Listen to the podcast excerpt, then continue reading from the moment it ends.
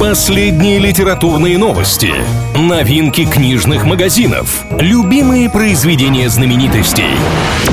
Книга ворот на правильном радио. Приветствую всех книголюбов, с вами Илья Андреев. В ближайшие пару минут будем говорить о литературе и всем, что прилагается. Что важного?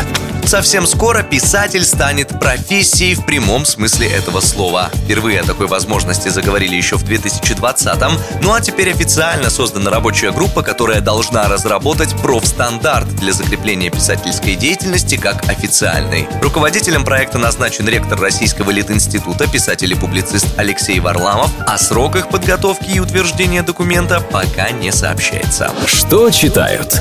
Сразу несколько российских издательств открыли бесплатный доступ к книгам в электронном формате. Прочитать произведение любой желающий может на сервисе BookMate, представители которого выступили организаторами акции. Всего в ней участвуют 62 работы, среди которых и художественная литература, и любимый многими нонфикшн. В свободном доступе книги будут до 1 мая. Что интересного?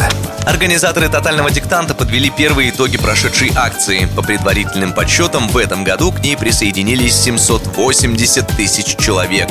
При этом на очные площадки пришла только седьмая часть, а подавляющее большинство писало диктант дома по трансляции в Зуме. Первые результаты участников начнут публиковать на официальном сайте проекта уже на этой неделе, но процесс будет не быстрым. Кто-то узнает свою оценку только в конце апреля.